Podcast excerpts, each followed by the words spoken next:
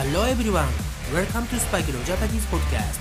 This podcast has been broadcasted for all foreigners who want to learn Japanese in the world.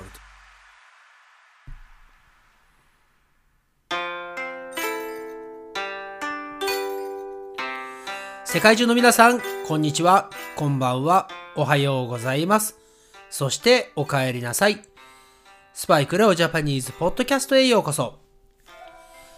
12月31日ですね。日本では大晦日と言います。はい。今年2022年ももうね、今日で終わりです。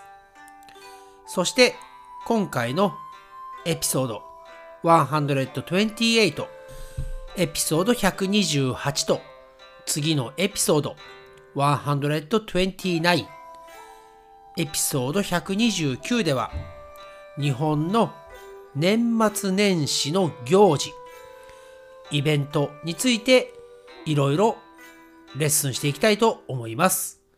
まああのレッスンというよりは日本ではねこういうのがお正月なんですよというのを皆さんに知っていただくためのエピソードになります。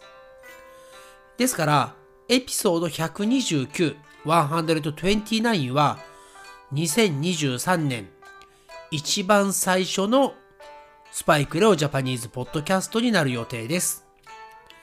はい、それではですね、今回のこのね、BGM もね、すごく和風で、ね、えーすごくジャパニーズスタイルで、えー心がね、落ち着きますよね。はい、そんな音楽の中、日本のね、現代のね、モダンな感じではなく、昔からある日本の伝統的なお正月、大晦日の過ごし方をレクチャー、説明したいと思います。その前に、今日のプラスワン。これは、良いお年を、良いお年をですね。この良いお年をという言葉は、日本にいてお正月を過ごした方、ね、スペンドしたことがある方は、絶対に聞いていると思います。学校とかね、仕事場、アルバイト先で、一番最後、ね、その年の一番最後の仕事やレッスンを終えた、終わった後に、最後の挨拶で、良いお年をと言いますね。はい。もしね、まあ今年はね、もう終わってしまいますが、来年、また日本で、ね、このお正月を、大晦日を過ごす機会がありましたら、ぜひ使ってみてください。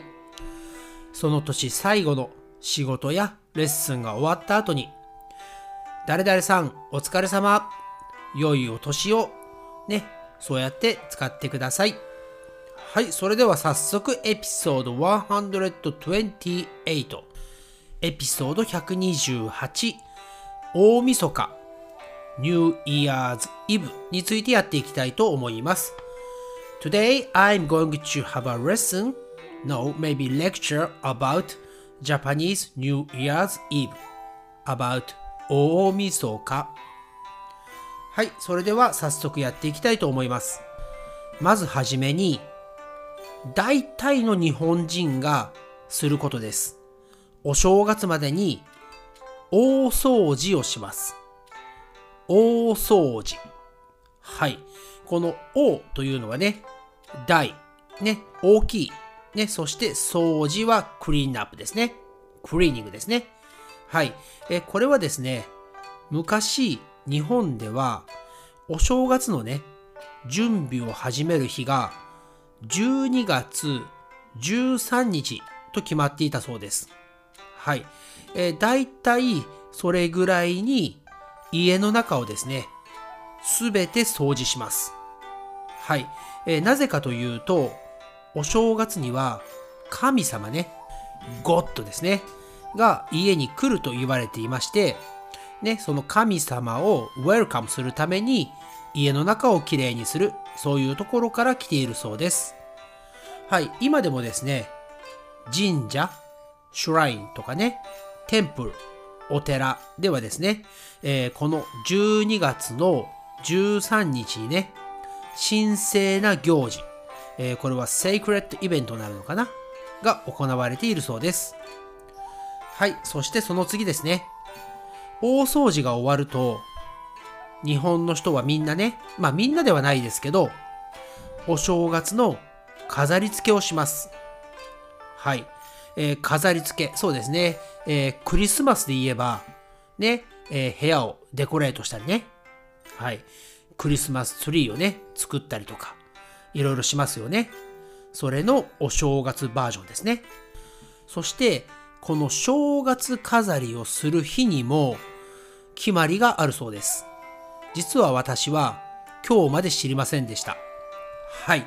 えー、これはですね、29日、12月の29日には飾り付けをしてはいけないそうです。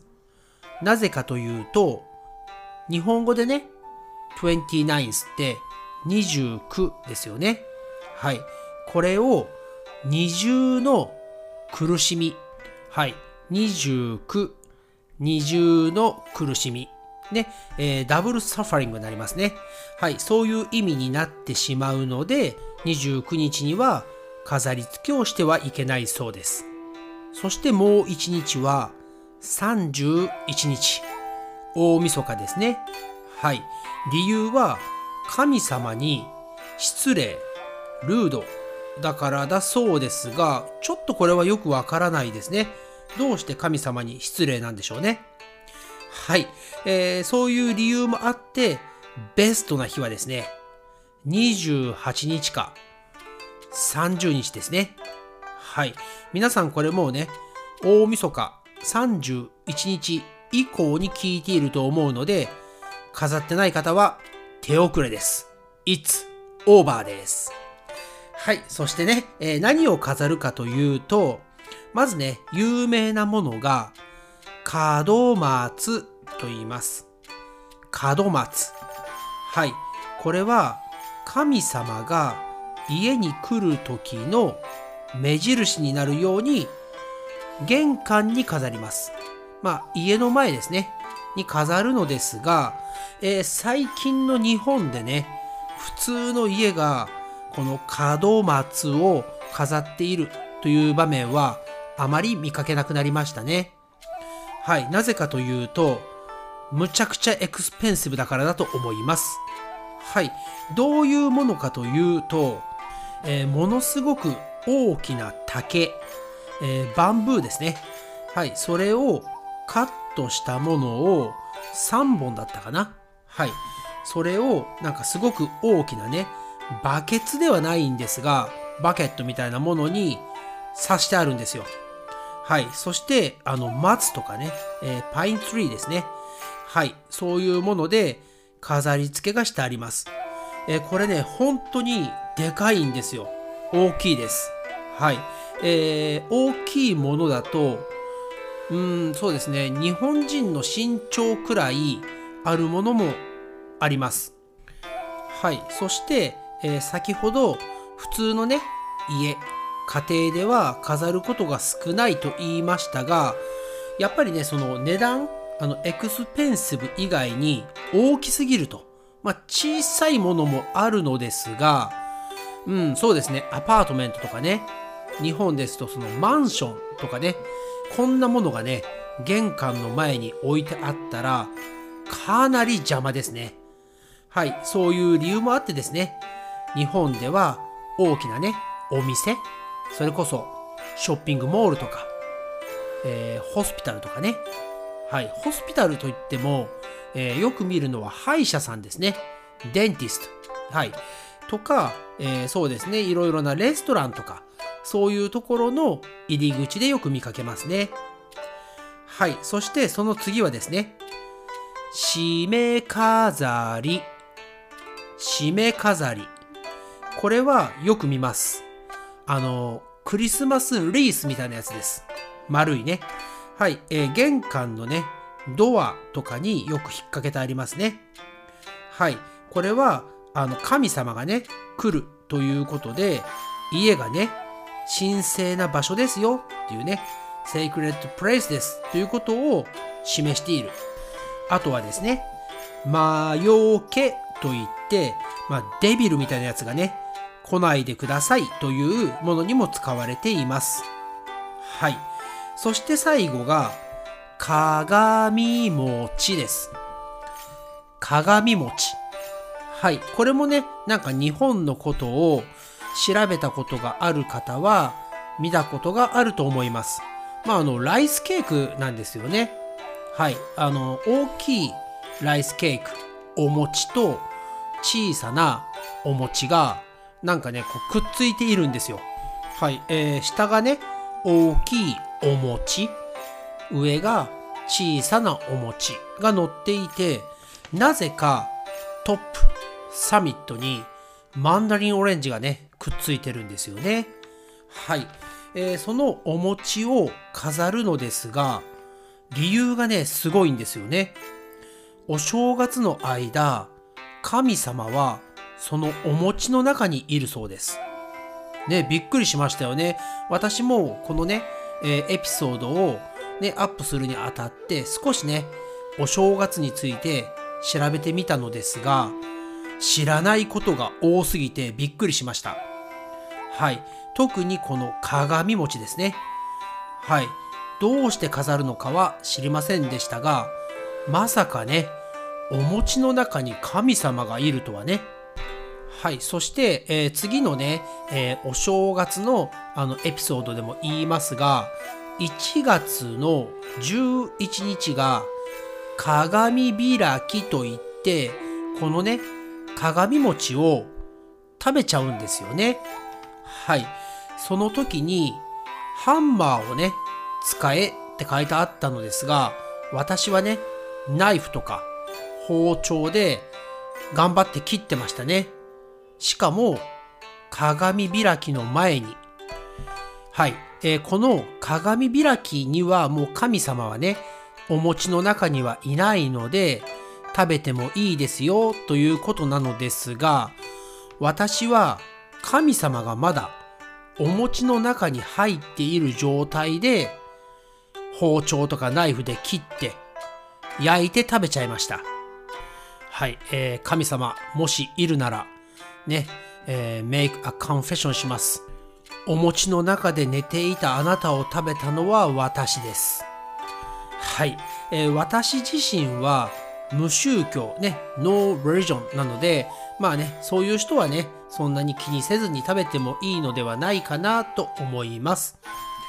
はい、そして、えー、大晦日の最後のね、えー、ピックアップになりますが、えー、年賀状ですね。年賀状ですね。ニューイヤーズカードです。はい。えー、これね、昔はよくね、書いたり、もらったりしていたのですが、最近はね、やっぱりメールとかね、はい、メールってあの手紙ではなくてね、E メールとかね、あと SNS ですね。もう大体皆さん使ってますよね。えー、Facebook も LINE もね、Twitter もそうですし、Instagram もあります。はい、そういうメッセージでね、送ってしまう方がたくさんいるので、えー、毎年ね、少しずつ年賀状という文化、カルチャーは減ってきてしまっています。はい、そして何を書くかというと、まあ、あの自分のね、あの写真とか、あと自分の気に入った絵とか、そこに挨拶を書きますね。一番スタンダードなものは、明けましておめでとうございます。今年もよろしくお願いします。はい。これがね、もう一番スタンダードですね。はい。そして、えー、ここにね、えとというものがあって、十二支とも呼ばれているのですが、そのね、年に生まれた人に動物がね、はい、動物のキャラクターがあてがわれるというか、はい。私で言うと、タイガーなんですよね。虎。はい。その年の人のことを、虎年とかね、いろいろ言うのですが、英語で言うとね、すごく難しいので、久しぶりに、ね、ホリデーから帰ってきたググさんにね、この一言だけ言ってもらいたいと思います。The 12 zodiac signs in Chinese astrology. はい、非常に難しいですよね。はい、そして英語の中にもありましたが、えー Chinese astrology とあるように中国から日本に伝わったものですね。はい、そして出てくる12の動物ですが、はい、順番に言いますね。ネズミ、これは rat、mouse。ね、その次が牛、ね、ox。そして私の虎、タイガー。そして来年の干支、うさぎ、ラビットですね。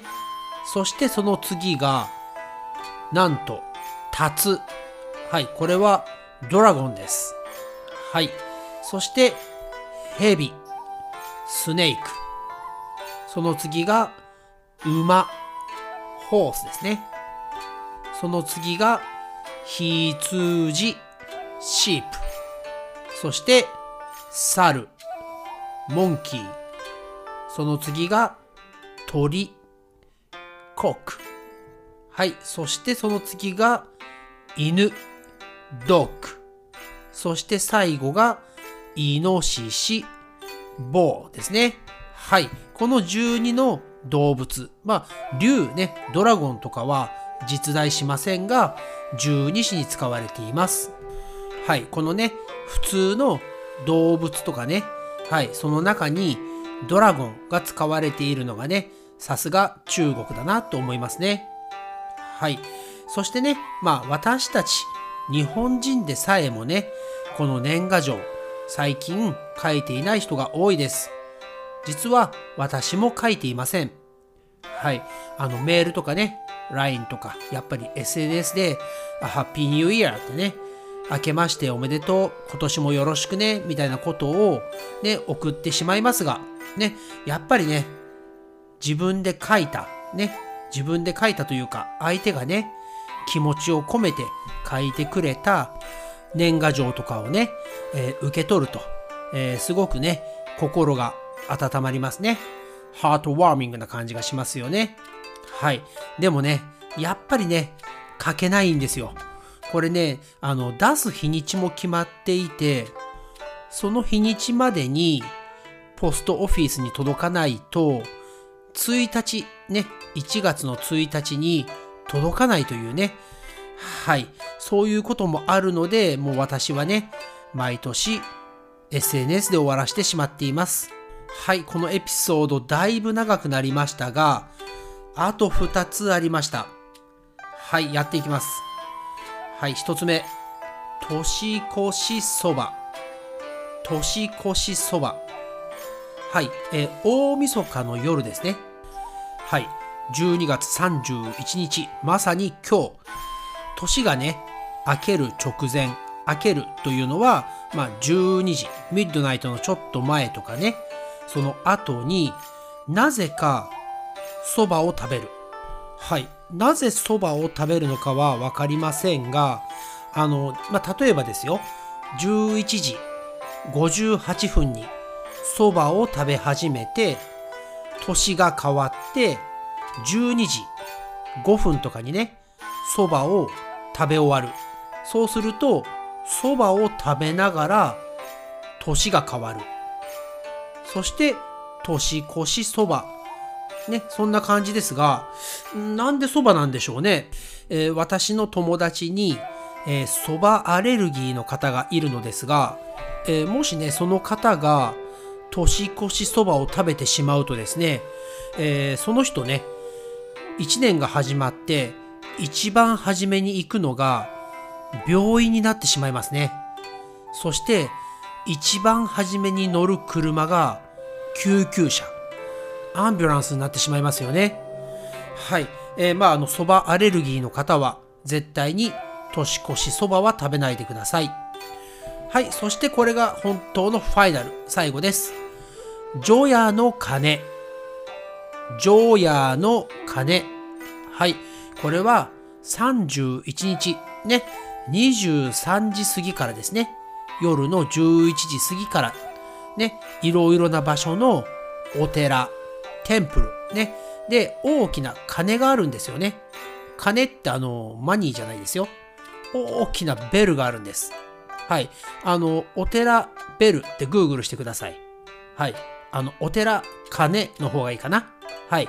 えー、そうすると出てきますが、むちゃくちゃ大きなベルがあって、それを108回鳴らすんですね。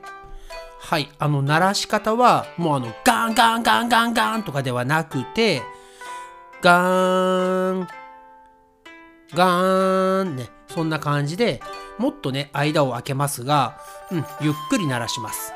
そして、なぜこれを鳴らすかというと、人間、ね、ヒューマンですね。私たちには108個の煩悩、ね、earthly desires があると言われているそうです。全くわかりませんね。はい、これは多分ね、ブーティズム、ね、仏教の教えです。はい、それを一つ一つの鐘の音で消すという意味があるそうです。はい、えー、私たちがね、えー、子供の頃、ね、エレメンタリースクールとかの時はですね、この日だけが唯一夜中に友達とね、お寺で遊べる日だったんですよね。まあ、あの、お寺で遊ぶというよりは、そのね、in the middle of the night ね、夜中に友達に会えるというのがね、すごく新鮮でしたね。はい。えですから、私は鐘を鳴らしに行くよりも友達とね、うん、夜にね、遊べることの方が楽しみでしたね。はい。えー、そんなわけで、だいぶ長いエピソードになりましたが、今回のエピソード128、ね、えー、エピソード128、大晦日、ニューイヤーズイブ、ね、日本の年末年始の行事については終わりになります。次のね、エピソード129は、新しい年ですね。2023年。はい、2023ね、一つ目のエピソードとしてアップを予定しております。はい、そして本当にね、今年1年、ね、えー、11月からですが、スパイクレオジャパニーズポッドキャストをね、えー、聞いていただいて、サポートしていただいて、本当にありがとうございました。またね、来年もよろしくお願いします。来年が皆様にとってとてもとてもとても良い年になることを祈っております。もちろん私にとってもいい年になるように祈っております。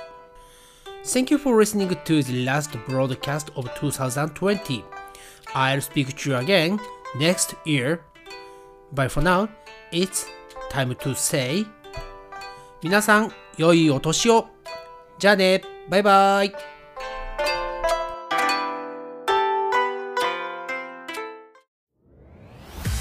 Thanks again for listening to Spike no Japanese podcast. And I'll speak to you soon. But for now, it's time to say goodbye and see you next time.